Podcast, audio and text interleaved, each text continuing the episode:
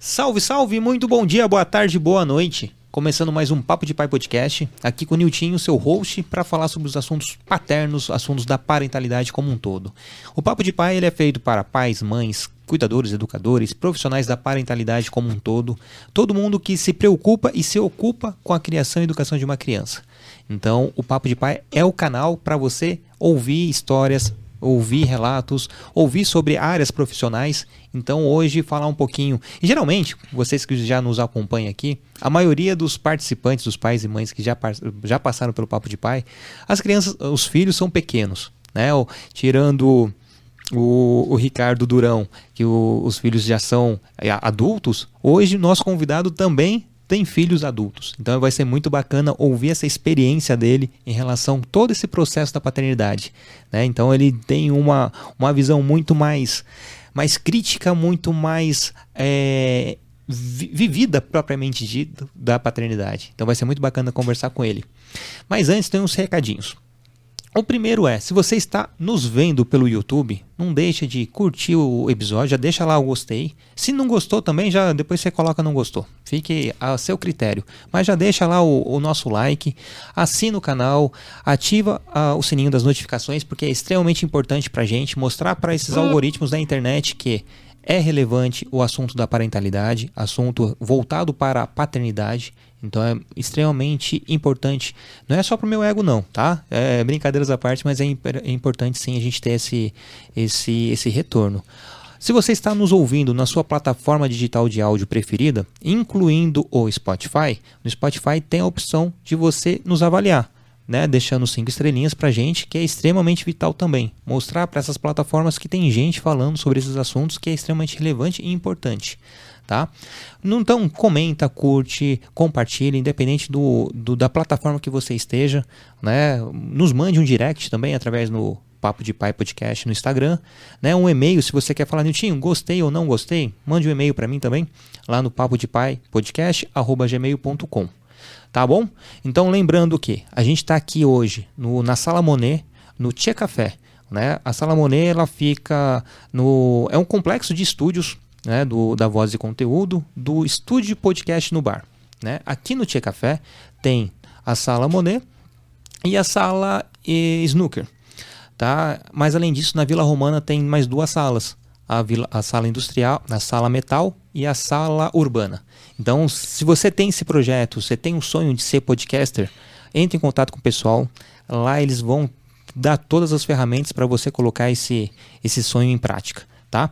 Ah, ah, não esqueça de, de, de acessar idolink.bio uh, barra podcast no bar. Lá tem todos os caminhos para você entrar em contato com o pessoal da, da Voz e Conteúdo, do podcast no bar. Beleza? E lembrando também que nós temos o, o a campanha de financiamento coletivo no Apoia-se é o apoia.c barra Papo de Pai Podcast. Lá vai ter todo o descritivo de como você pode se tornar um apoiador e nos ajudar financeiramente. Financeiramente não é porque eu quero ficar rico, mas porque tem todo um custo de, de operação. Né? Para manter essa, essa qualidade de som e imagem, tem um custo. Então é extremamente vital. Se você tem uma marca, pode nos apoiar também. Então acesse esse link Tá tudo na descrição do, do episódio. É, qualquer dúvida, entre em contato comigo por e-mail ou no direct, tá bom? Então hoje eu vou conversar com esse cara, deixa eu pegar a bio dele aqui para poder apresentá-lo da melhor maneira possível. Hoje conversarei com. Ele é diretor de tecnologia da informação da MSD, Indústria Farmacêutica Americana, onde trabalha há 24 anos. Uh, ele é formado em economia, com MBA em gestão estratégica de TI e mestrado em administração de empresas. Orgulhosamente nascido no Paraná, mas crescido, com muitas aspas, em São Paulo. Ele é casado, tem duas filhas de 23 e 22 anos. Eu tenho a honra de falar com o tiozão da firma, o Marcelo Marques. Meu irmão, seja bem-vindo, querido. Obrigado, obrigado pelo convite. Muito legal estar aqui. Esse é um podcast diferente, né? Normalmente eu tô do outro lado aí, né? Boa. Mas muito bom estar aqui com vocês, compartilhar minha história aí de pai. De compartilhar também um pouco a história de mãe, né? Da parte da minha esposa sim, também. Sim, Que sozinho eu não consigo fazer nada. Uhum. Mas é bem legal. Obrigado pelo convite. Bom, como eu falei anteriormente, né, você é o nosso segundo convidado que tem filhos crescidos, né? né? Não é nem adolescente, já filhos adultos, né? No caso, filhas. É... Como que era você né? O Marcelo, o tiozão da firma, antes de ser o tiozão da firma, né? Antes da paternidade. Como que era o seu intuito? Você pensava em ser pai? Você tinha essa vontade? Como que era? Como virou a chavinha da paternidade para você? Então eu quero conhecer a sua história paterna. Cara, eu mesmo antes de casar eu já pensava, assim, pô, acho que eu vou ter filhos, né? Uhum. E eu não sei se é uma coisa comum de dos homens, né, dos pais ou dos homens, né, porque eu ainda não era pai, de pensar em ter filho homem, né? E é, eu sempre pensei nisso e tal, mas não ficava imaginando, sonhando muita coisa, mas falava, pô, eu acho que deve ser muito legal ser pai, é, ter, ter, uma criança, cuidar dessa criança, faz, ver crescer, né? Eu sempre pensei nisso, então sempre tive essa vontade de ser pai. Não, não é uma coisa que eu pensei lá na frente. Eu já pensava, acho que quando era adolescente eu já pensava assim, claro, não ser tão pai tão cedo. Na, na minha época, não é, quando eu fui, eu fui pai aos 30, não era cedo, né? Hoje o pessoal fala, pô, você foi pai uhum. aos 30, cara. Hoje é diferente. Na minha época já não era, era uma coisa mais comum, vamos chamar assim. Então, é uma coisa que eu sempre pensei, não foi um acaso, foi uma coisa planejada. Então, uma coisa que eu sempre achei legal e não me arrependi nem um pouquinho. Que massa, né? É. Uma coisa que você falou é, é, fato, né? Eu fui pai com 32.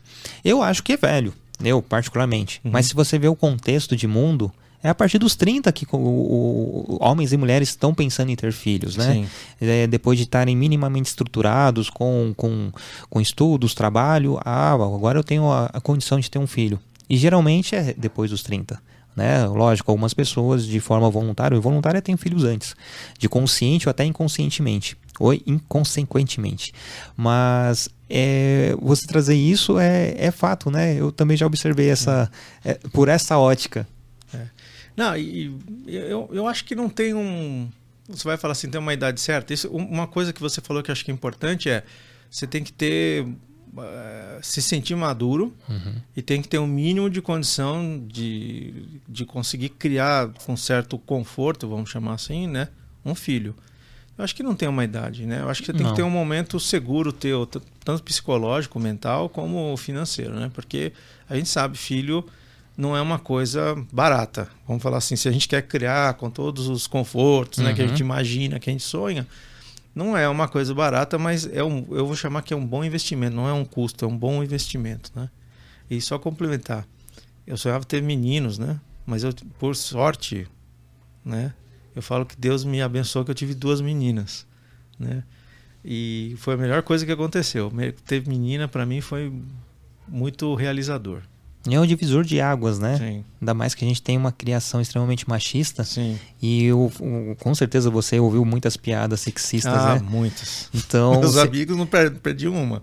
E em muitos momentos você mesmo já fez essas piadas para outros amigos. também. Né? Fiz. E quando a gente se vê pai, eu tenho uma filha e uhum. tenho uma enteada quando a gente se vê nessa posição que tem uma menina que dependa de você, opa, aí você começa a ver todo Sim, o contexto o entorno, é. e, poxa, precisamos fazer algo para mudar isso. Exato. Né? Exato. Então, não digo infelizmente, mas a grande maioria de virada de chave é quando a gente se vê pai de uma filha, né? Sim. Isso aconteceu com você também? Sim. Não, e, e é bom que a gente, né, eu, você, a gente está pensando nisso. Tem, deve ter muita mais gente, sim, né? Sim, sim. Porque tem gente que ainda não pensa nisso. Pô, tive uma filha, puta que saco, né? Aquelas coisas. Mas eu acho que assim, que nem você falou, eu tinha um comportamento que eu mudei, mudei completamente, né? Eu tive que mudar esse comportamento, uhum. porque eu virei pai de duas meninas.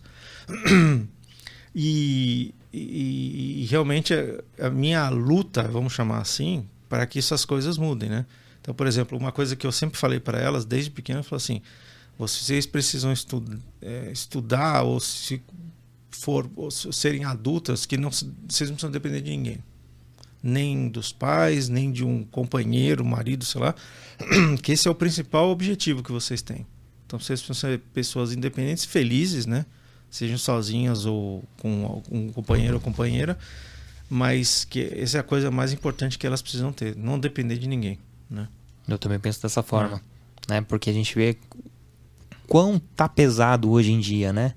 É, que, lógico, antigamente o, o, casamento era até uma, uma maneira de, de, de emancipação, né? Principalmente das mulheres. Não vou dependendo mais da, da minha família, mas vai depender de um marido. Né? Então era o status social que buscavam.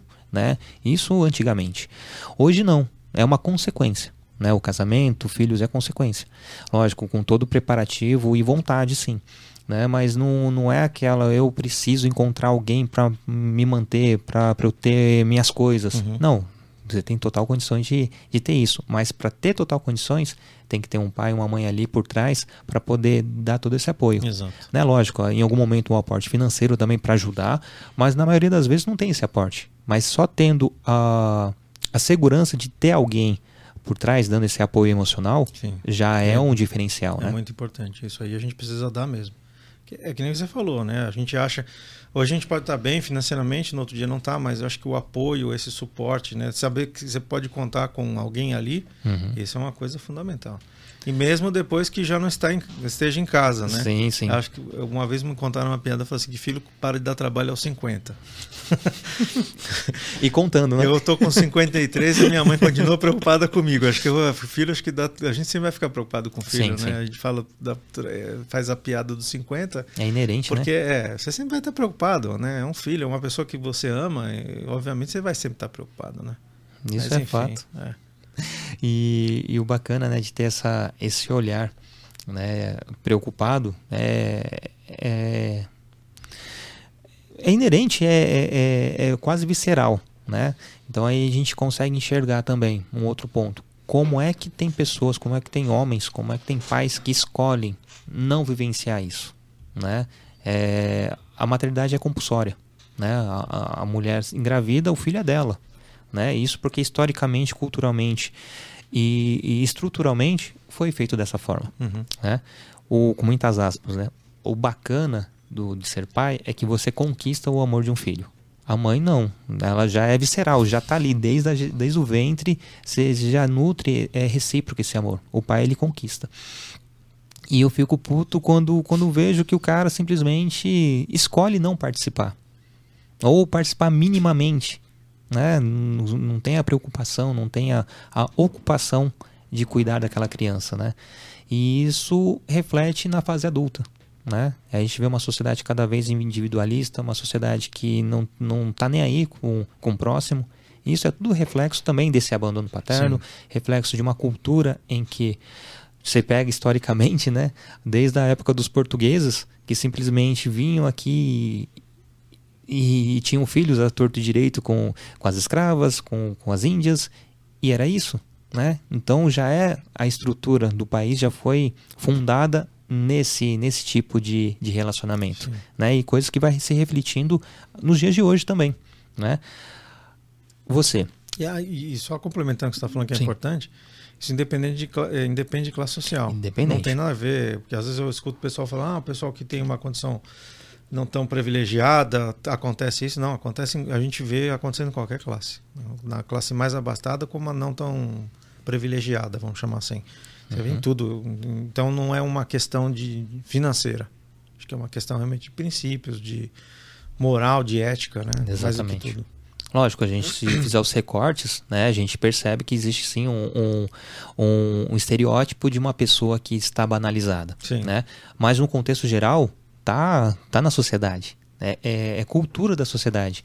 Não é algo tão. É algo explícito, mas é algo que está dentro de todo mundo. Sim. Né? Até a, a, a, cultura do machismo, né? Então, até voltando à relação de ser pai de, de meninas, uh, o quanto que a gente se vê na, nessa posição quando a gente tem filhas. Uhum. Né? Quantas piadinhas a gente já fez também né? Eu falo porque eu, eu já fui esse cara. Eu também, né? eu também fiz. E quando... Eu, eu sou pai de quatro crianças. o mais velho fez sete anos, tem gêmeos de cinco, e a Helena é, vai fazer quatro agora em outubro. E quando o Arthur nasceu, né, depois vieram o Heitor e o Gael, assim, puxa, três meninos. Vou passar todo o meu legado, toda a minha experiência de vida, falar, ó, é isso e pronto, faz é isso, lógico. Mas tem coisas que não, não cabe mais. Tudo que eu fiz, algumas coisas que eu fiz, não não vou replicar, ó, e vou abominar se vocês fizerem. Mas quando minha filha nasceu, eu falei assim, cara, eu, como, como eu era babaca. Como eu fui um cara extremamente. Né? É verdade, eu pensei isso já um dia também. Sabe? E, e isso porque eu não era um, um, um, cara que, que zoava o barraco, Sim. né? Mas as pequenas atitudes machistas ali, eu falei, pô, eu sou um otário, né? E, e eu não quero que minha filha se relacione com pessoas minimamente que pensam ou fazem esse, esse tipo de atitude. Né? E vários momentos assim, ah, Niltinho, ah, na própria gestação do, do meu primeiro filho, ah, tem, tem que ser menina para você pagar o que você fez com as meninas, Sim. com as filhas dos outros. Assim, poxa, mas não fiz nada de errado, sabe? E, e, com, e a sociedade já vê isso como uma, uma penitência, né? né? Ser um, o pai de uma menina, agora você vai ser o fornecedor. E não é isso, né? Então, quando se pergunta assim, Marcelo, você vai ficar feliz ou triste se, se suas filhas se relacionarem com, com caras iguais a você, iguais a você, ou, ou que, que, que perform, performam uma masculinidade que você performou na sua adolescência, uhum. na sua, no seu início de vida adulta? Como que é, como vai ser a resposta? Eu vou falar na verdade, já me perguntaram isso e eu fico até um pouco sem graça de responder. Mas a minha resposta é tomara. tomara. Mas, na verdade, eu sempre eu penso, é, fico receoso de responder o tomara, mas, na verdade, o meu pensamento é que eu espero que elas consigam alguém melhor do que eu. Esse é sempre o meu pensamento, mas não igual, né? Igual. Não, igual é uma metáfora, é, né? É, exato. Mas igual que eu falo assim, pelo menos o, o mínimo possível, né? Mas eu espero que elas consigam alguém melhor. Mas o mais importante é que elas sejam felizes, né? Eu acho que essa é a coisa mais importante. Mas eu sempre falo assim, pelo menos igual ou melhor do que eu, né? Minimamente, baixar, né? Baixar a régua, né? Baixar o sarrafo também não, não dá, né? Não. E... Aí eu vou ficar bravo com elas. Falar, pô, baixou o sarrafo? Como é, como, como é que é isso aí? Exatamente. Bom, intervalo de, de um ano, né, entre elas? Não, é um ano, 23. um ano e meio, um ano e alguns, vai, uns oito meses, eu não me lembro agora. Mas foi tudo planejado também. É, e essa era a minha pergunta, é. né? Foi tudo estruturado? É. Foi. A gente eu, com meu irmão, a gente tem uma diferença de quatro anos. A minha esposa, acho que com a irmã, tem cinco ou seis anos, né? A gente discutiu isso antes de ter a primeira, pensando assim, bom, talvez vamos ter uma mais próxima da outra para as duas serem mais amigas e tal, né? Aquelas coisas.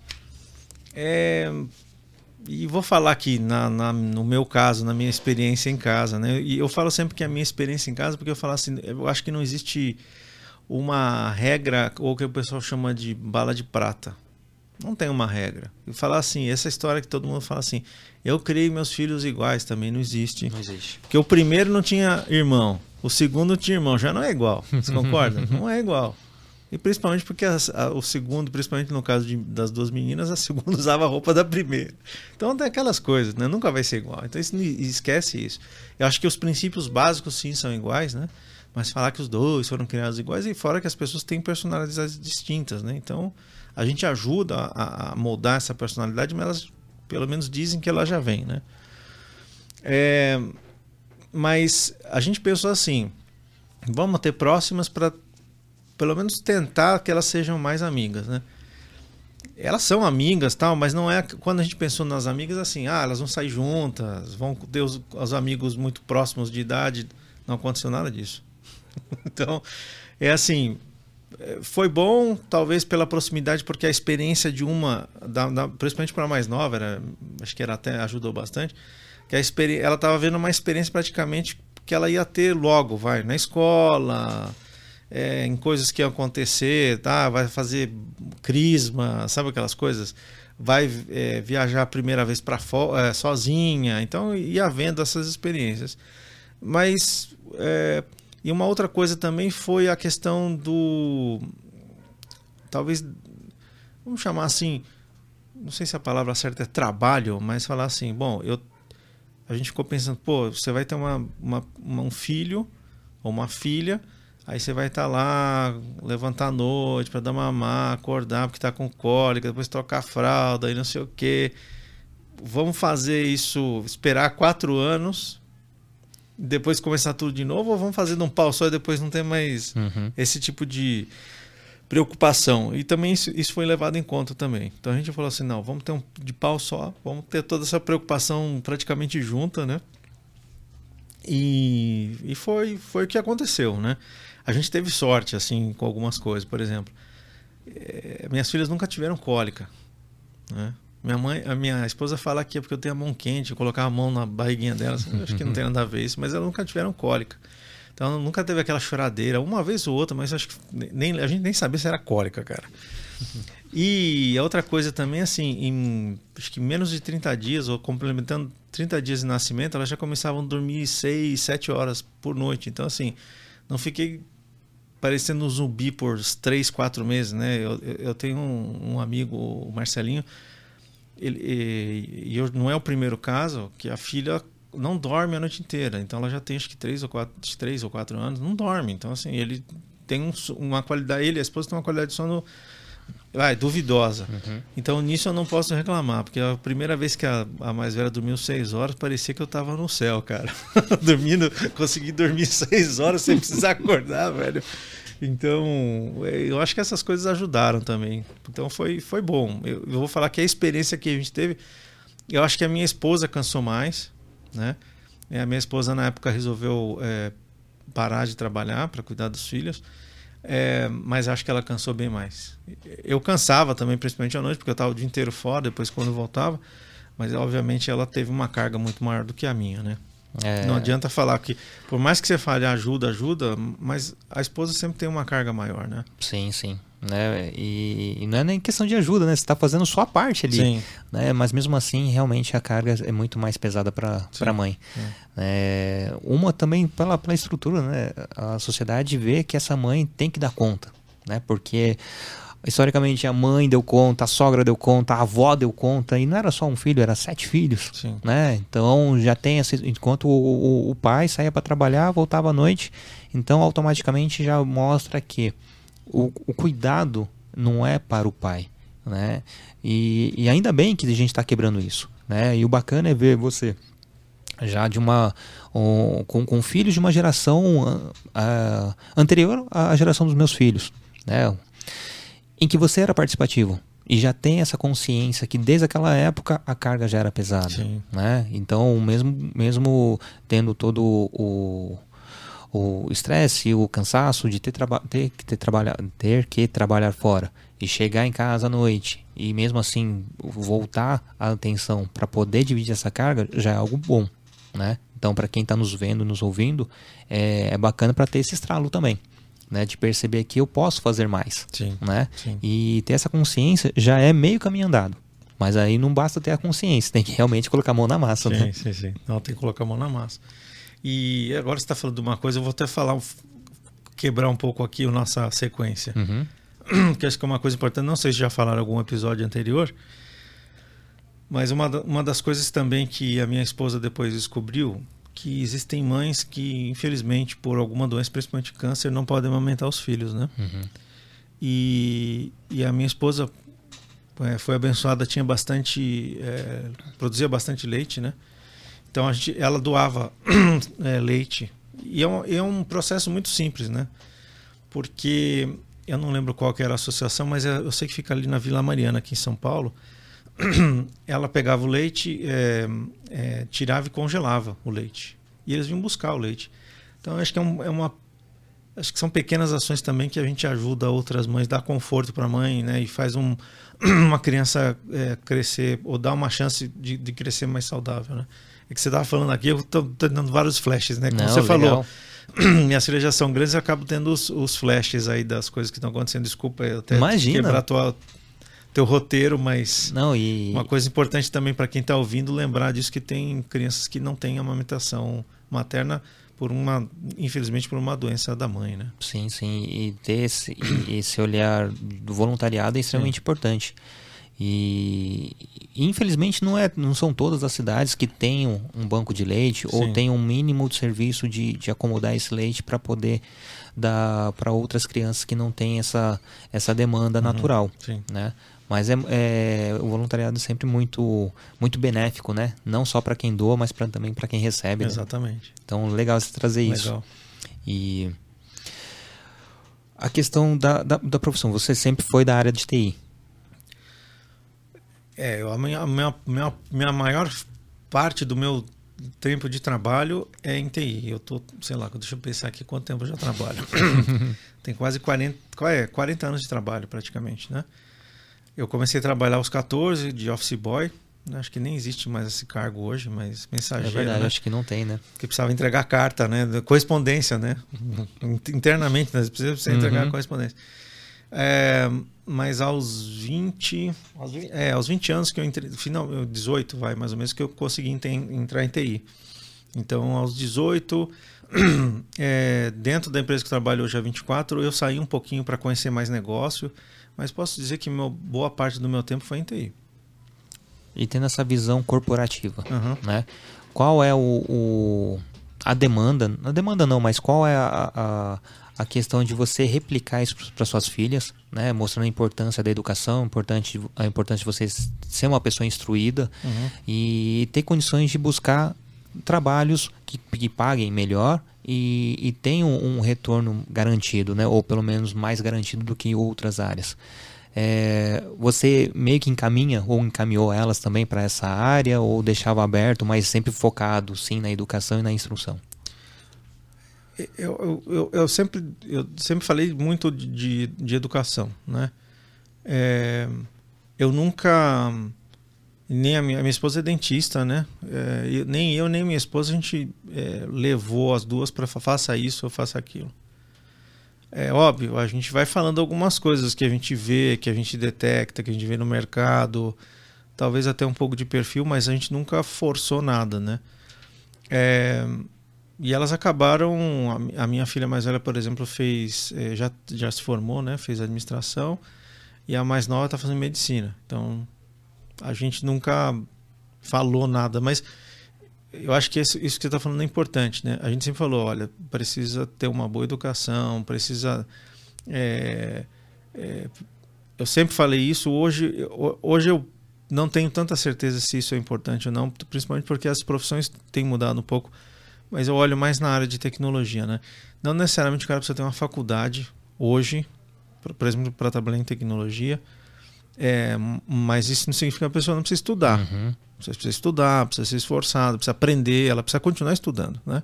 Talvez não precisa fazer a faculdade, terminar o ensino médio, mas ela precisa con- continuar estudando pelo menos aquilo que ela vai trabalhar. Você não pode parar de se atualizar. Eu aprendi uma linguagem lá em TI, em desenvolvimento, e parei no tempo. Você não pode porque o mundo evolui, você não pode parar. É, e eu acho que isso e a outra coisa também é a responsabilidade financeira.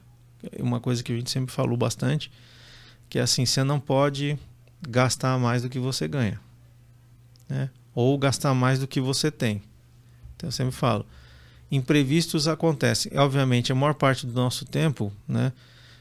Eu, claro, existem sempre exceções. A gente tem uma situação, vai, eh, de regularidade, vamos chamar assim, né? Mas um problema sempre pode acontecer, você nunca sabe. Mas, mas- aí elas falavam assim, mas que problema pode acontecer? Né? Não sei, posso perder emprego, vocês vão ter que mudar de, de escola, não dá para saber o que vai acontecer. Então, assim, a gente sempre trabalha com um cenário que a gente conhece. Que pode ser bom, pode ser ruim, mas é o cenário que a gente conhece. Mas pode acontecer alguma coisa. Então tem que ter uma reserva.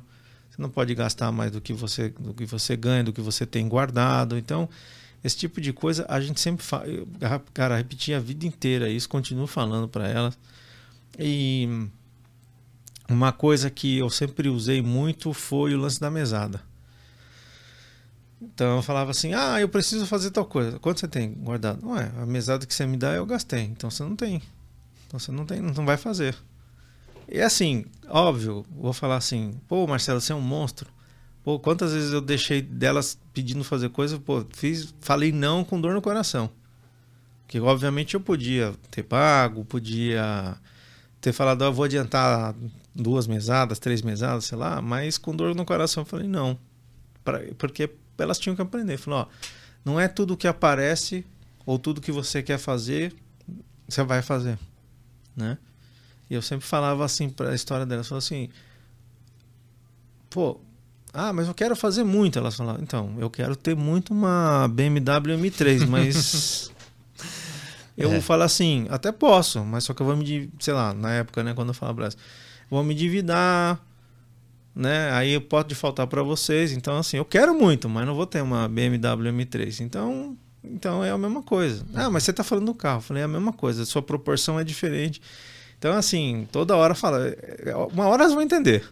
E elas, e, eu, e elas entenderam. Outro dia, elas, minha mais velha um dia chegou lá no jantar, que é uma outra coisa que a gente sempre faz, é, a gente faz questão, se sempre dentro do possível, de ter essas refeições juntas, né? Que inclusive depois eu vi um, um, uma iniciativa na época, acho que do governo, não sei se foi do governo Obama, acho que foi no governo Obama. Nos Estados Unidos, nos Estados Unidos eles estavam estimulando é, que as famílias tivessem refeições, pelo menos uma refeição por dia juntas, porque eles falam que é um momento importante, né? Das pessoas sentarem, conversarem, é um, é um é, porque você está naquela correria, um vai para a escola, você está trabalhando, isso aqui, pelo menos no jantar, você sentar e conversar. Até achei legal de ter visto isso, porque a gente sempre faz questão de pelo menos ter uma refeição, né? Então a gente espera o outro, às vezes está lá com fome, demora uma hora a mais, mas você acaba esperando. Então, são coisas também que são importantes. Mas aqui voltando, um dia delas, a mais velha chegou e falou assim: Ó, oh, eu queria agradecer muito a educação financeira que vocês deram para mim. Falei, como assim educação financeira? É, é, quando ela falou educação financeira, eu fiquei pensando num curso, análise financeira, investimento, que eu sou um Zé Ruela para essas coisas, viu? Se, de, se deixasse eu colocar só dinheiro na poupança, deixava lá e não tinha trabalho. Mas eu falei assim, mas como assim educação financeira? Não, porque tem uns, uns amigos que estão assim, endividados com cartão de crédito, já tem, tá no terceiro cartão de crédito, uma conta paga outra, tá com 20, 30 mil. Como assim? 20, 30 mil de cartão de crédito pendente? Mas quanto o cara ganha? Sei lá, 5. Pô, tá louco, o cara tem um dívida no cartão, mas com o quê? Mas o cara. De, porque de repente a pessoa tá precisando, aí é uhum. diferente, né? Não, porque foi na festa, porque viajou, porque não sei o quê. Eu falei, vocês estão loucos. Eu falei, então, é, fui, cara, quando ela veio e falou aquilo para mim, eu falei assim, nossa, eu. Aquele dia eu senti, eu senti falei assim, entreguei uma pessoa vai, pronta para o mundo. Me senti aquele dia realizado como pai, cara. Que falei, pô, a melhor coisa que eu vi, né? óbvio, com uma entrega, né? Como eu falei assim, pô, eu consegui entregar uma coisa bem feita, sabe? Então, eu fiquei feliz da vida aquele dia lá. Isso, isso mesmo não tendo preparo, né? É, vou ensinar minhas filhas educação financeira. Ó, é isso, mas de uma forma tão, tão orgânica, tão sim, fluida. Sim. Você passou o básico para crescerem e, e, ter essa visão agora no, na fase adulta. Sim. Que infelizmente são poucas famílias que têm essa estrutura de uhum. pensar dessa forma. Né? E se a gente olhar de uma forma mais macro, hum, era para ter educação financeira na escola, para todo mundo minimamente entender Sim. o básico, né? É, eu, eu sofro ainda com, com os perrengues financeiros devido a uma, a uma cultura em que via sempre meus pais ali apagando incêndio. E automaticamente, para mim, naturalizou. Eu posso viver ali no limite, né? Mesmo sabendo que imprevistos acontecem, né? Uh, tanto que a gente tem um episódio com o Durão, então já fica aqui, vou deixar no link na, na descrição para você assistir o episódio com ele. O Ricardo dá uma aula sobre educação financeira, uma visão de como você pode se estruturar. Né? Você que tem o um nome limpo, você que não tem o um nome limpo e, e, e quer se estruturar, esse episódio é para você também. Então é bacana quando você tem esse retorno, né? É, olhar e ver que o seu trabalho fez sentido, Sim. né? E quando você falou a questão, qual imprevisto pode acontecer? Poxa, eu pensei, vai desde furar um pneu até eu quebrar os pulsos. Pois é. Mas só abrindo parênteses, é. né? O, o Marcelo estava falando pra gente que ele se acidentou recentemente e quebrou os pulsos, né? Tá usando um, um apoio Isso. e tá se recuperando, fazendo fisioterapia. Então eu aproveitei o gancho aqui para Não, boa. Não, e uma outra coisa aqui que é importante também tá falando, você falou dos teus pais. Eu, eu sou, meus pais estão vivos ainda e, e esse esse cuidado veio do vieram, veio dos meus pais, né? Meus pais são imigrantes, eles vieram de Portugal novos, mas vieram para tentar uma vida melhor, porque eles estavam numa situação bem complicada lá de pós-guerra, né? Pós-segunda guerra. É, debaixo de uma ditadura, né? E, e assim, sempre tiveram é, muitas é, privações, né? Sempre tiveram muitas privações. Então, é, eles aprenderam, né? Ele falou assim, poxa, eu tenho que pensar para guardar para ter alguma coisa para amanhã. Não é nem para o mês que vem, é para amanhã. Uhum. Então eles, eles ensinaram, tanto a mim, tanto ao meu irmão, a gente, a gente aprendeu muito com eles, né? E, e, e é engraçado, né? É, uma das coisas que eu sempre ouvi falar, e a gente sempre fala isso, né? Pô, eu quero que meus filhos tenham uma vida melhor que a, que a minha, né? E da minha esposa. E os meus pais, eles conseguiram fazer isso, né? Obviamente. Mas os meus pais chegaram a um certo ponto que eles continuam se privando com algumas coisas, mas eles não se sentem privados, eles se sentem confortáveis daquele jeito, né? Eu sempre falo, eu meu irmão fala, pô, mas vocês estão, tem que aproveitar mais a vida, sabe aquelas coisas? Eles falam, não, eu tô feliz assim desse jeito, não enche o saco. Mas é interessante isso, né? Eles chegaram num certo ponto que eles falam assim, cara, eu tô tão feliz daqui, né? Tá bom, não preciso mais que isso aqui. Mas eles também me ajudaram bastante nisso aí também, né? E você pensar, né? Meus pais tiveram, além da vida difícil, os pais, os pais, meus avós, analfabetos, né? Eles não sabiam meu, acho que meu avô aprendeu a fazer. Não, meu, meu avô acho que fez até a quarta série. Mas meus avós maternos, por exemplo, não eram analfabetos. Meu avô ainda materno aprendeu a fazer, como bom português, né? Tinha que fazer, aprender a fazer conta, né, uhum. né, cara? Mas eles é, eram analfabetos, mas tinha uma base bem interessante, né? É, é bem interessante esse negócio. E a outra coisa também que eu acho que vem isso lá né, de Portugal pela própria é, necessidade que eles passaram a ajuda, né? É, então, por exemplo, quando você ia é, fazer pão lá em Portugal, é, que ainda fazem desse jeito para lembrar, porque isso é uma coisa importante para eles. Então é assim, um trazia madeira, outro cedia o forno, outro cedia farinha, outro cedia sal, que sal era uma coisa muito cara antes, né?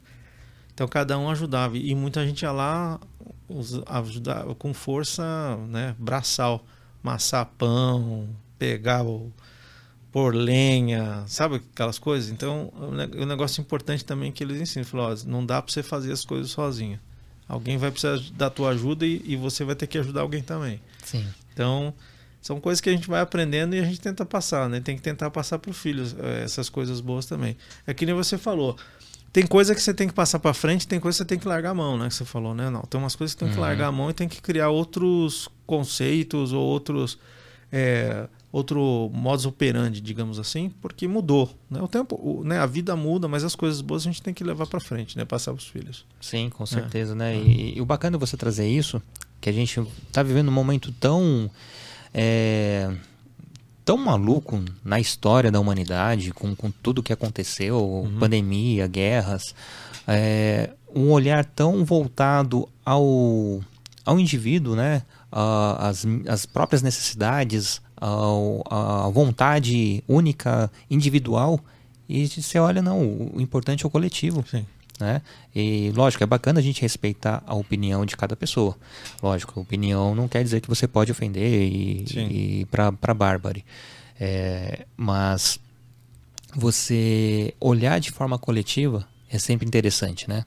E eu até falo, né? Tem um, um ditado africano que diz, um provérbio uhum. africano uhum. que diz, né? Que precisa de, de uma aldeia para se criar uma criança. Né? Houve uma ressignificação recentemente que precisa de uma criança para existir uma aldeia. É verdade. O quanto que o coletivo é importante. Uhum. Né? Então, de forma tão uh, intrínseca, né? Do, dos seus avós, passando para os seus pais, o quanto é importante pensar de forma é, juntando o próximo, né? né? Direto ou indiretamente é importante ter esse contato com o próximo.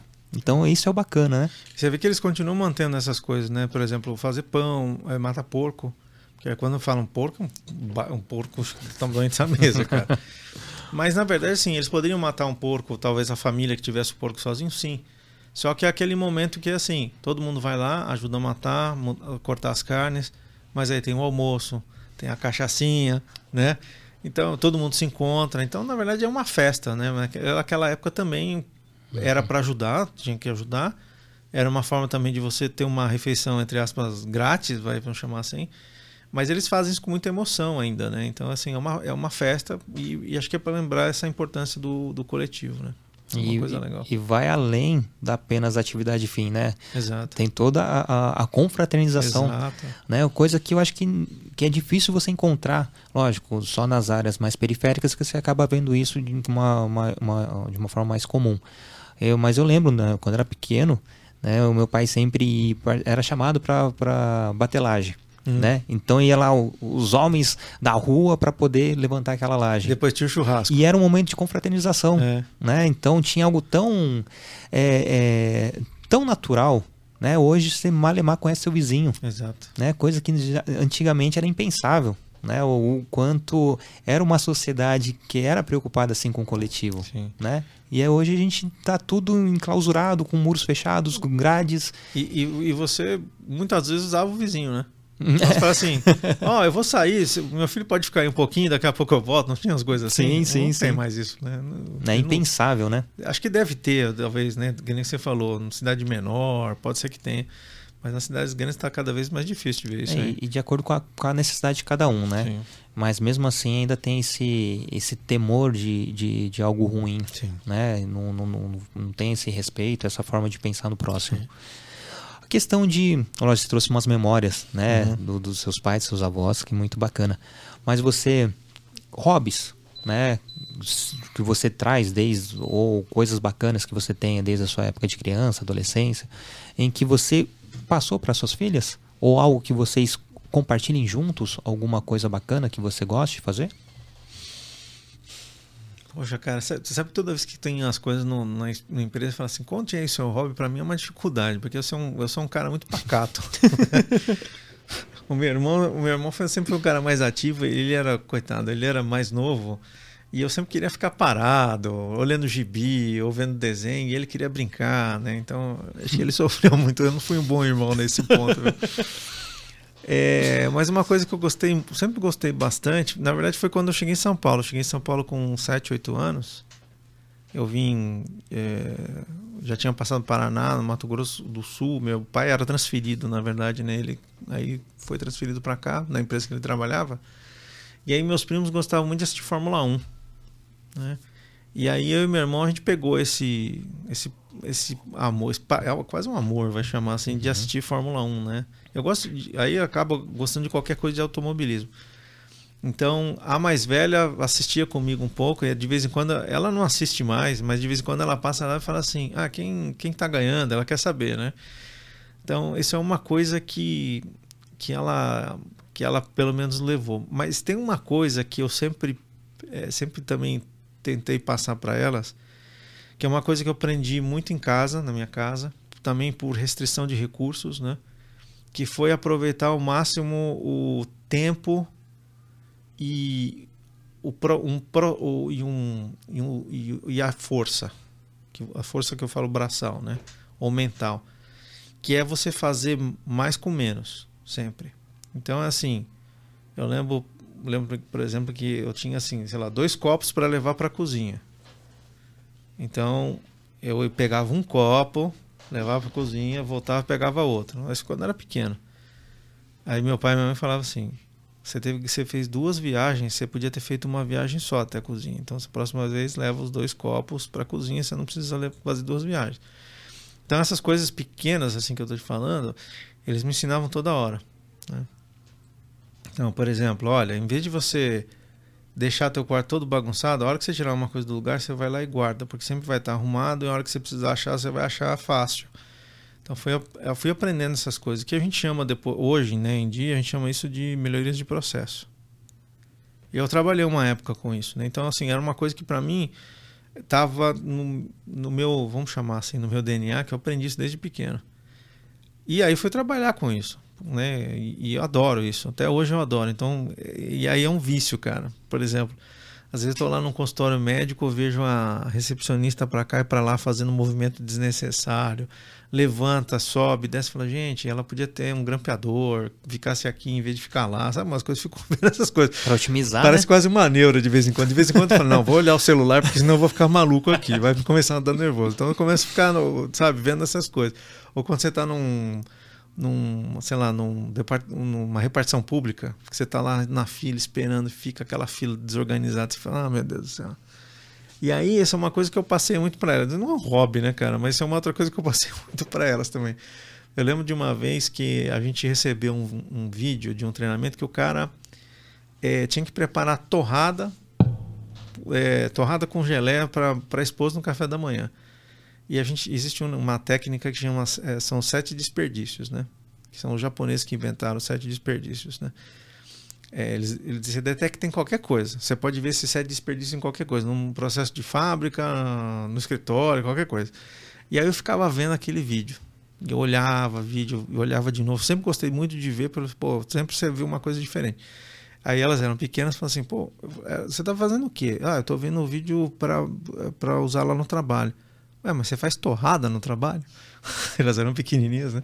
Você faz torrada no trabalho? Não, é, o torrada é só o exemplo. E elas ficaram vendo aquele negócio. E de vez em quando elas pegam no meu pé, tá bom, já sei, você vai falar que é para ver o vídeo das torradas. Tipo, você tá fazendo uma besteira, você tá fazendo essa coisa aqui dez vezes que podia ter feito uma só, sabe? Tá gerando estoque. Uhum. Então, essa é uma coisa que elas pegam no pé pra caramba. Mas um hobby mesmo, cara, eu, eu não tenho. Eu sempre fui meio Zé Ruela. Pra não falar que eu sou Zé Ruela total, foi meio Zé Ruela com essas coisas. Então, não passei nada disso. Por sorte, elas gostam de fazer atividade física, pelo meu tamanho aqui, que o pessoal está vendo por vídeo. Vai ver que eu não sou um cara muito esportista, mas por sorte elas não puxaram para mim. Aliás, duas coisas que elas não puxaram para mim, graças ao bom Deus. Uma é, é, elas gostam de estudar, então puxaram para a mãe. eu sempre fui meio relaxado para estudar. E, e, a outra coisa é que elas fazem esporte, se preocupam com isso, que é uma coisa que eu não tive essa preocupação lá atrás faz falta hoje para mim, né? Mas eu fico agradecido que elas têm essa preocupação de praticar esporte, de, de ser ativo alguma coisa, comer melhor. Essa é outra coisa que eu também não faço. Quer dizer, estou fazendo agora, mas fiquei muito tempo sem fazer. Então, isso pelo menos eu acho que foi bom, cara. mas você é de ir para a cozinha, para cozinhar? Fazer é, as, as, preparar as refeições? Eu gosto, mas eu sou eu sou meio, eu fico fazendo sempre o mesmo batidão, sabe? Eu gosto de fazer cozinhar. É, mas não arrisco muito na cozinha. De vez em quando, dependendo da coisa, eu até faço. Porque eu falo assim: ah, não, é muito trabalho para fazer uma coisa tão. que não vai agregar tanto. Aí eu fico pensando no processo de novo, sabe? Não vai agregar tanto. E outra coisa também, eu acho que assim, se, de, se é uma coisa que demora muito tempo, você fala: ah, não, eu não vou ficar perdendo duas horas para fazer um prato que podia. Né, tem um resultado quase parecido, que é aquele famoso que o, o, o, o ótimo inimigo do bom, né? Uhum.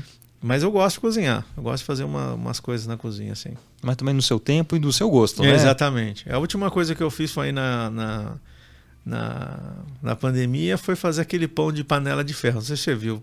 Passava um monte de, de, de vídeo no Insta. Hum. Até acho que na, na Folha também saiu você tinha um, você pegava uma panela de ferro fundido e colocava lá no forno para fazer o pão. Então ele ficava com uma casca crocante, parecia um pão italiano, bem Olha. legal. É, bem legal. Comprei a panela de ferro que veio lá de Minas Gerais.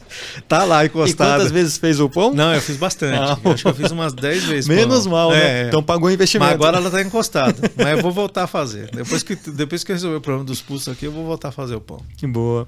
E você falou uma, uma memória afetiva, né? É quantos. Ah, a, a, geração dos seus 30 e poucos anos eh, tem essa memória efetiva de, de, de assistir as corridas ao aos domingos, né? domingos né? É. Então, vamos lá, seis, sete pessoas dessa, dessa faixa etária vão se recordar de assistir, né, de ter todo aquele preparativo para ver as corridas, o pai do lado, né, hoje acabou tendo esse, é, descontinuou essa vontade, uhum. né, de estar tá, tá, tá presente. É, uma pelo fato de não ter um brasileiro competitivo, Sim. né? E o brasileiro também tem esse. Ah, tem é. que ter alguém competitivo. Tem que ter né? alguém brasileiro lá. É, não, às vezes não é só o fato de ter um brasileiro, tem que ser um cara bom, ah. né? Mas a gente aos poucos está mudando isso também. Né? O importante é ter brasileiro em todos os, os, aspectos. Mas eu continuo assistindo, acordando de madrugada para assistir corrida. Eu, eu gosto, eu gosto muito. É. Olha, eu confesso que eu parei em 2008, quando o Hamilton ganhou do Massa. Né, o Massa ganhou a, a, o GP do Brasil Sim. e torcendo lá, Rubinho, bate no Hamilton. Mas não deu certo. Não deu certo. É. Aquela foi a última temporada que realmente eu assisti de cabo a rabo. Depois era só bem esporádicos. Esse ano eu não parei para assistir, mas eu acompanho, vejo uhum. como que tá o, o, o, campeonato. Mas é muito bacana, né? Você fazer essa essa menção e, e, e, e se remeter ao passado mesmo e lembrar de quão bacana era, né? E bom, além do, do hobby, isso aí é, é você disse que, que não, não, não tenha nada, né? E que, ela, que as suas filhas têm costumes, né? Até mais saudáveis que você, Sim. né? Isso é bacana. E, a, e, e de onde surgiu a questão do, do, do Marcelo Podcaster? Boa. Eu sempre fui um cara é, assim, que eu, eu, gosto de aprender, de, gosto de saber de tudo. Então eu falo que eu sou um generalista. Eu não me aprofundo em nada, mas sei de tudo um pouco. Consegue conversar com qualquer pessoa durante pelo menos é, cinco minutos com qualquer assunto. Inclusive lá em casa o pessoal acha que eu minto. Né? Oh, meu Deus. Você mente tão bem que a gente acredita no que você está falando. Não, é verdade. Eu, aí eu tenho que pegar o celular e falar, oh, tá aqui, eu vi isso aqui. Né? Mas é, o, o lance do podcast foi assim. São, acho que são são duas coisas é o que eu posso te falar que eu comecei a fazer o uso na firma. É, a primeira foi o pessoal é, que trabalhava ali em volta, né, no, no, no, meu dia a dia, que mais ou menos estava na mesma faixa etária. É, alguns caras pensando em plano B, falaram, pô, o dia que eu parar de trabalhar aqui na MSD, ou o dia que eu parar de trabalhar como funcionário, eu vou fazer tal coisa. Outros falam, puta, não tenho a mínima ideia que eu vou fazer.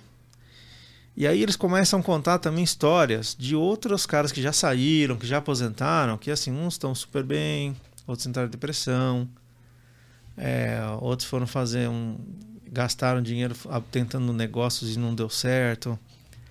É, outros se aposentaram, foram fazer trabalho social porque conseguiram fazer um bom pé de meia e falar assim: com isso aqui eu toco a minha vida até eu não aguentar mais e vão para frente. Então tem várias histórias, né? E obviamente, na minha situação, me pus no mesmo mesmo questionamento. O que, que eu vou fazer depois? Vou abrir uma empresa, vou trabalhar até os 60, até os 70, vou cuidar de jardim, tá valendo. O que, que eu vou fazer? Então, é, e aí eu comecei a ver gente que vinha falar comigo mais novo, assim, dos 34, 40, falar assim, meu, eu tô pensando aqui no plano B, eu tenho que começar a pensar, você acha que eu tenho que começar a pensar, tô ficando estressado, não sei o quê. E eu falei, pô, eu acho que eu vou... Aí começou essa história de, de podcast, porque para ter um hábito mais saudável, e, e aí coincidiu que eu comecei a trabalhar com a parte digital também lá no escritório, eu, eu, eu pedi algumas dicas. Né? A Aline Cassaro, que inclusive me, me deu a dica do Empreendacast. Uhum. Né? E aí eu comecei de bicicleta duas vezes por semana. Então, assim, imagina, né? Para um cara que é sedentário e andar de bicicleta uma hora para chegar ao trabalho, é um sofrimento, bicho. É praticamente um passar um dia, sabe? Então eu comecei escutando podcast para fazer o quê? Para tentar passar rápido. Passar mais rápido. E né? era isso, né? Porque o o Empreendacast nunca. Acho que tem um ou outro episódio que durava lá, lá atrás 50 minutos, mas demora uma hora, uma uhum. hora, uma hora e meia, né? Então fui, fui escutando. E achei legal. E até então não, não tava muito ligado no podcast, porque eu trabalhava, eu sempre ligava no rádio, vamos para frente, né? E aí eu achei legal aquele negócio. E aí o, o, o, o, Gustavo, né? O Gustavo Passi começou a falar assim: ah, eu vou fazer um workshop lá no Google, é, no Google Campus. Quem quiser ver como faz um podcast, que vocês vão ver que é rápido, que não é bicho de sete cabeças. Você paga uma taxa e eu vou doar essa taxa com comprar fraldas, né? Que ele fazia doação de fraldas. E aí eu falei, pô, vou pensar nesse negócio. Fiquei pensando, fiquei bastante tempo pensando, fiquei mais de ano pensando nesse negócio. E aí eu resolvi fazer, juntar o. Falei, por que, que eu vou fazer de um tema, né? Porque o Gustavo sempre fala assim, pô, o, o, o, o, podcast você não pode simplesmente sair de uma coisa. Ou é um tema que você gosta, ou, uma dor que de repente você quer contar ou, ou conversar, né? E aí eu pensei nesse negócio das, da, da carreira desse pessoal. Então, o, o podcast teve esse intuito, então, para me ajudar também, e ajudar as pessoas que estão ouvindo ali, né? E, e, eu acho que também tem uma outra coisa que acho que é legal, é da pessoa vir contar uma história. E, e não assim, porque ah, o cara sabe a história lá do Bill Gates, do Jobs, pô, mas quanta história legal tem por aí? Pô, tem história legal demais. E aí você deixa esse registro, cara. Deixa um registro da história do cara, é muito legal. Então, foi, essa é uma coisa que eu pensei. A outra coisa que eu pensei é até essa liberdade que eu estou tendo aqui agora, ainda acho que não está boa, mas quando eu comecei a gravar o podcast, lembra do trailer que a gente fala que é o episódio zero? Uhum. Eu gravei 50 vezes e falava assim. Nossa, o meu Isso tá aqui horrível. tá uma merda. e gravava de novo. E nervoso, cara, porque eu falava, eu sempre tive problema com, com câmera, né? Então, se você falar, você vai ter que fazer um vídeo aqui. Se for um bate-papo, tá fácil. Eu não tô nem ligando para aquela câmera ali. Mas se eu tiver que falar para aquilo ali, eu travo ainda. Você viu meu, minha introdução, né? Cheio de, de Pô, gagueja. introdução, pô, sua introdução tá ótima, cara. Eu falei, pô, eu preciso chegar no ponto desse Ô, cara fazendo uma introdução sem gaguejar, velho. O cara tá indo bem demais, não tá lendo nem no caderno, tá? O cara tá muito master. E ainda tem patrocínio, eu preciso pegar um patrocínio também. Aí, aí eu pensei, pô, eu preciso perder essa vergonha, cara. Entendeu? Então, uma das coisas, eu falei assim: eu vou fazer podcast que eu vou entrevistar gente que eu não conheço. Apesar que o- o- no começo eu entrevistava gente que eu conhecia, que o Gustavo falava: chama a gente que você conhece, porque se errar, você grava de novo e tá, tá valendo. Agora, se for um, um cara que é pica das galáxias, você pode, né? O cara fica nervoso, fica de saco cheio, cai fora e aí lascou. Então, um- é- foi um jeito também de eu né, me soltar um pouco também com esse negócio, né? Então, eu estou juntando vontade com a fome de comer. E acho que a coisa mais legal, se não fosse, se eu não tivesse entrado no podcast, eu não tinha conhecido você, por exemplo, né? Verdade. Então eu tô conhecendo um monte de gente que é totalmente fora do meu mundo, do dia a dia. Então para mim tá sendo maravilhoso isso, cara. Então assim, eu tô conhecendo gente diferente. É, tô conhecendo, tô conseguindo conectar é, dois entrevistados que nunca se viram. Então eu tá- tô achando muito legal esse negócio de podcast, cara. Então eu acho que vale, vale a pena. Eu até- falando do, né, que você falou no começo, eu acho que é uma experiência que todo mundo devia ter. Né? Você falou aqui né, de, de ter o, o lance do podcast no bar, que é uma experiência que todo mundo tem que ter, pelo menos fazer uma tentativa, né? E tem que fazer uma tentativa, porque é muito bom, muito bom, de- é, muito, é muito fácil, né, de você é, gerar uma mensagem, gerar uma coisa que é um conteúdo legal para as pessoas escutarem na hora que, delas, né, na hora delas. Então, acho que vale a pena. Eu, eu tô adorando esse negócio de podcast. E é uma mídia totalmente independente, né? Você Sim. não precisa ficar preso igual uma televisão. Exato. O rádio tem aquela programação, o podcast não. Você escuta a hora que você. Eu até brinco, né? O podcast tem que casar pra, pra minha hora do, de É. lavar a louça. Exato. Então, opa, esse episódio é uma hora, então vou ter que enrolar uma hora aqui lavando a louça. Exato. Se for um episódio mais curto, opa, tem que utilizar a louça aqui porque eu tenho que, É. tem que caber. É. E, e basicamente, né, nesse, no, no período de pandemia, o podcast deu um boom. E a gente está escutando isso, pelo menos eu escuto desde 2017 que podcast. É, é- esse é o ano do podcast. E sempre o ano seguinte era o ano do podcast, cada vez maior. E hoje sim eu vejo que é importante. né? ah, mas tem muitos podcasts. Realmente tem. Joga no, no, no Google Podcast lá qualquer palavra, tem uma lista Sim. né? Então, lógico, tem assuntos relevantes, sim, tem assuntos que realmente é, é- você sabe que são breves, né? Que num, num- um, dois, três, dez episódios depois não vai ter mais. Mas tem muita gente bacana, Sim. tem muitos assuntos bacanas e às vezes não é nenhuma dor. Às vezes está procurando, opa, ouvir o podcast do do, do Durão. Né? Mas eu não quero saber de, de educação financeira, mas através do podcast do Durão eu conheci tal outra pessoa, que conheci outra pessoa. E essa outra pessoa tem um outro podcast com assunto nada a ver, de jardinagem. Poxa, eu já pensei em fazer jardinagem, deixa eu ouvir. Esse vai se conectando, vai criando uma rede que é extremamente é, interessante, né? Você vai conhecendo pessoas que num, num, num momento, no primeiro momento você nunca ia se conectar, nunca ia conhecer. Exato. Então isso que é o bacana, né? Eu cheguei até você através do, do, do Ricardo Durão. Durão. Mas antes disso, é, eu, tô aqui na, na, voz de conteúdo desde março. Mas eu converso com o Gustavo desde setembro. Não, desde outubro, novembro do ano passado. Né? Quando a gente começou as tratativas e, e beleza. Mas já via na- lá na, na lista, opa, vou ver quem faz parte do, da voz de conteúdo, quem faz parte do, do estúdio podcast no bar. E, e já te conhecer dali. Já sigo lá no Spotify já desde, desde o ano passado, né? E, e poder me conectar, assim, poxa, tá aqui do lado, né? Eu já conheço a referência. E por que não? Né? Aí quando o, o- o Ricardo mencionou você, eu falei, poxa, eu já tinha pensado nele em algum momento de convidar. Pô, mas tem que ser muito cara de pau, né? Uhum. Mas eu pensei, poxa, mas eu, eu me contatei com, com o Durão na cara de pau, mandei um direct.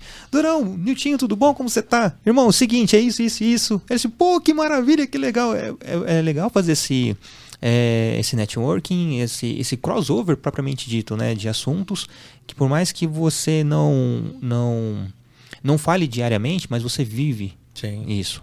Isso Sim. que é, o, que é o bacana. Não, e esse negócio é legal, por exemplo. A primeira vez que eu vim no estúdio gravar foi aqui nessa sala, né? Com o pessoal do Mentes em Foco. Eles me chamaram. Pô, tava nervoso pra caramba aqui, velho. Isso porque eu já tava gravando podcast, mas eu tava gravando remoto, tava gravando em casa ainda. Então eu tava fazendo tudo de casa.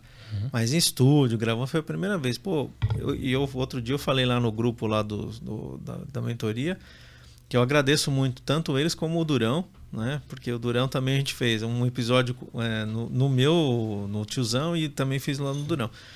Então foi legal, porque a gente vai trocando experiência, vai aprendendo. Então, assim, e o, e o pessoal do Mentes em Foco me deu essa oportunidade. Então é, é- é muito legal, né? Eu acho que essa, a comunidade também ajuda bastante. E aí, você, mesmo tendo muito assunto, eu acho que ainda tem muita oportunidade. Por exemplo, eu vejo, acompanho algumas ah, malas diretas, algum, alguns sites nos Estados Unidos. Pô, nos Estados Unidos, o que tem de narração de história em podcast é impressionante. Aqui a gente não vê muito isso, Não. né? O cara tem história de terror, história de alien, é, ficção científica. O cara narra, o cara cria história. Então ele tem lá uma história e tem um episódio, né? É como se fosse um- uma série da, sei lá, do, do Netflix, por exemplo. Tem, tem no podcast. É que a gente não tem muito ainda. Então, assim, Não. tem muito campo para explorar.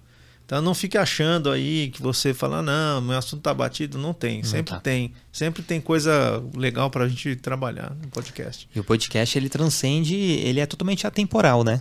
Então, o que você está ouvindo hoje, às vezes já aconteceu. E, e uma coisa que você falou, eu lembro que o ano passado, não, 2020, teve um, um dos booms, é, foi aquele. A Praia dos Ossos, Sim. que era um, um relato do assassinato, Isso. o episódio, o, o- a série de, eu acho que de 10 episódios. Isso. E assim, era uma novela, uma novela que você ia, ia se prendia. Aí assim, ah, mas você pega, vai conversar isso com uma pessoa de 60 anos, mas isso aí é um rádio. a gente escutava novela no rádio quando era criança. Praticamente. E automaticamente você remete a isso também, Sim. né? Então é tudo tudo tão tão presente, né? E a gente fala da tecnologia do rádio que está fazendo 100 anos esse ano, e o podcast é um rádio só que com a possibilidade de você escutar a hora que você quiser, né? Fazendo o que você quiser. Lógico, não dá para fazer duas atividades em que, que requer uma atenção para você não dividir a- a- essa é, esse a fazer.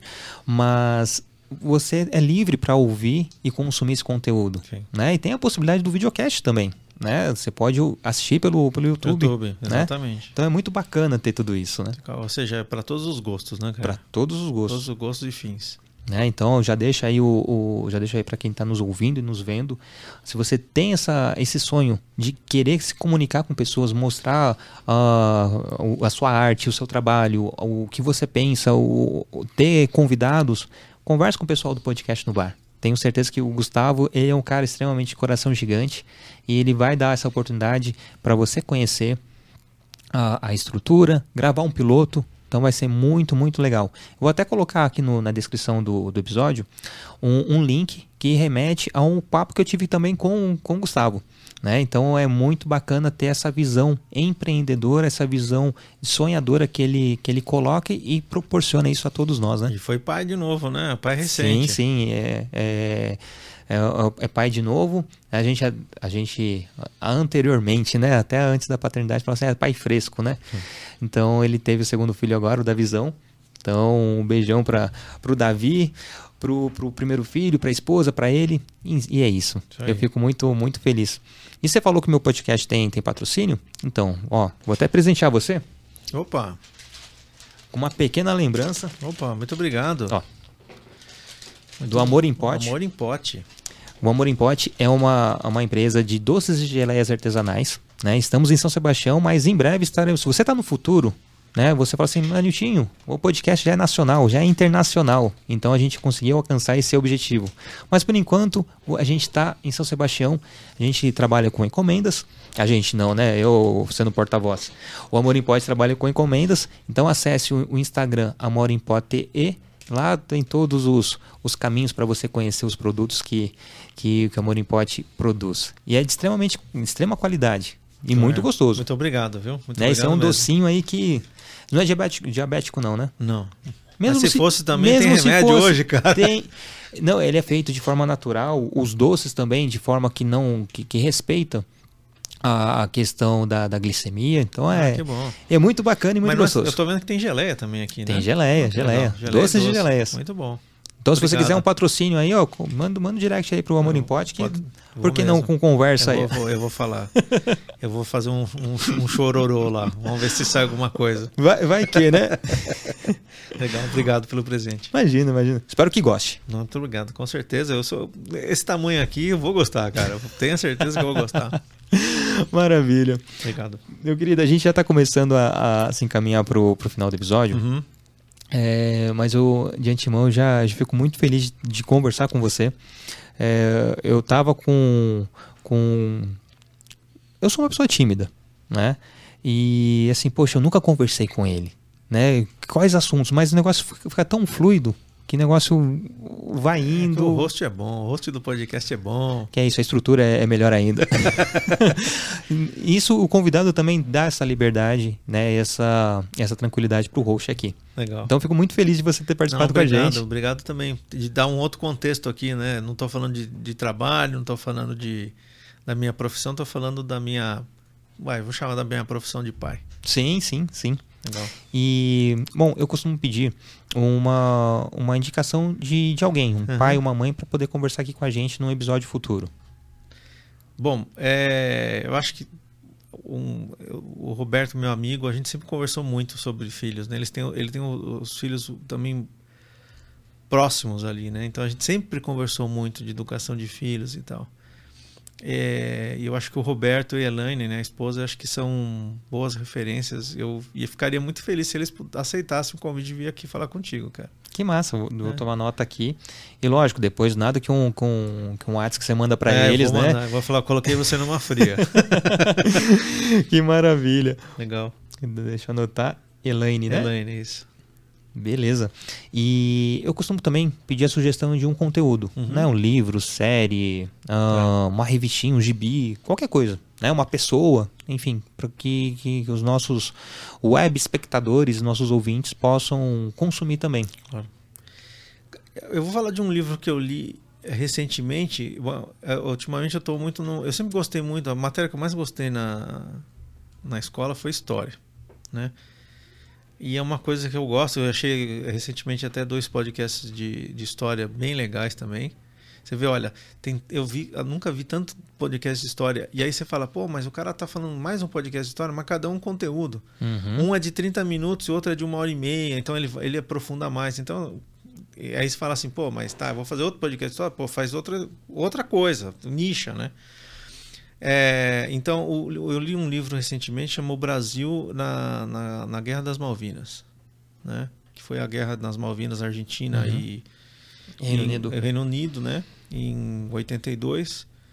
É bem interessante saber a história. Eu já aviso, o livro é um livro, ele é um livro acadêmico, né? Então ele faz, ele conta a história com muitas referências de telegramas, de artigos de jornal, é, mas com o, o bom é que tem muito documento, né? É, registro de do- documento tanto do governo é, do, do, do Reino Unido como do brasileiro é, até alguns da Argentina. Né? Então ele tem muita sub- é, substância ali é, histórica.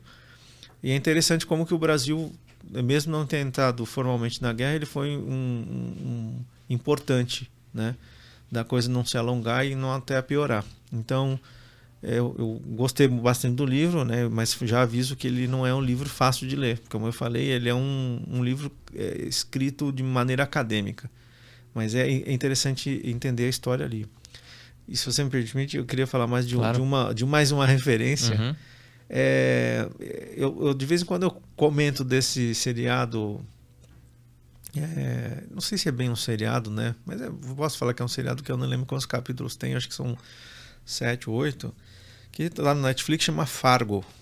Né? O pessoal não ficou muito famoso, mas para quem gosta de suspense e é, filmes de detetive, de investigação, é bem legal. Porque ele, cada episódio não, é, não são os mesmos personagens, mas ele tem ligação histórica. Então ele acontece em diferentes momentos do tempo, Às vezes ele vai, às vezes ele volta no episódio, mas existem conexões entre uma coisa que aconteceu lá atrás com uma coisa que aconteceu depois. E é, e é bem legal. Além da história assim ter suspense, ele tem duas coisas mais legais ainda que eu acho. Fotografia, então tem umas imagens lindas, né? Era um, seriado americano, então são obviamente cenários do, dos Estados Unidos. E a outra coisa bem legal também, as músicas que, que tocam lá são bem legais. Tem umas músicas mais modernas, mais antigas, mas são músicas, por exemplo, que eu não conhecia, mas são bem legais também. Então, acho que são três coisas que eu acho que para mim foram legais nesse seriado que chama Fargo lá no Netflix. E além de conhecer uma cultura diferente, né? É, exatamente. Bem, bem interessante esse seriado aí. Massa. É, eu costumo pedir uma cápsula do tempo, né? Hum. Como falei, o, o, a grande maioria dos nossos convidados, os filhos são pequenos seus filhos, já, suas filhas são grandes. Então a mensagem que você vai falar para elas tá, tá aí. Eles, elas vão consumir assim que sair esse episódio, elas estarão consumindo. Então não, não esperará chegar no futuro para poder ouvir, ver e ouvir o que o pai estava falando. Uhum. Então eu queria que você deixasse uma mensagem para elas. É claro. Ó, claro, olhando para aquela câmera, né? Não. não, primeiro que vocês sempre vão ser meus bebês, né? De vez em quando eu falo isso para Isabela, que é a mais nova, ela não gosta muito, mas elas sempre vão ser meus bebês. E, obviamente, falar que eu tenho muito orgulho de vocês, que eu amo muito vocês e sempre quero que vocês é, sejam felizes, sejam pessoas realizadas, que tanto eu como a mamãe sempre vai estar tá, tá para o que precisar. Então, esse é o recado que eu queria dar. Um beijão para vocês. Amo muito vocês. Que da hora. Eu fico muito feliz com esse, com esse momento, né? É, a gente vê o quão, o quão é do coração, o quão é verdadeiro nessa né, essa fala. Queria que você deixasse sua, seus arrobas de como a gente consegue te encontrar nesse mundinho virtual. Tá bom. Bom, todos os meus canais que você possa imaginar é o arroba, famoso arroba, tio, oh, arroba tiozão da firma. Então, tiozão da firma no YouTube, no Instagram, no Spotify. Só tem um tiozão da firma lá. Tem outros tiozões, mas o da firma só tem. firma é o único. É. É, mas se vocês precisarem também é, me achar é, na minha conta pessoal é MarquesMM, né, o arroba. É, no, no, Instagram, no Facebook, vocês me acham lá com Marques MM. Maravilha. pode me achar lá. Suas considerações finais, querido. Bom, obrigado de novo, mas eu quero falar é, só para o pessoal o seguinte: ser pai, e posso falar até pela minha esposa, é um, é um grande prazer, é uma felicidade enorme, não tem tamanho. E é uma opção, né?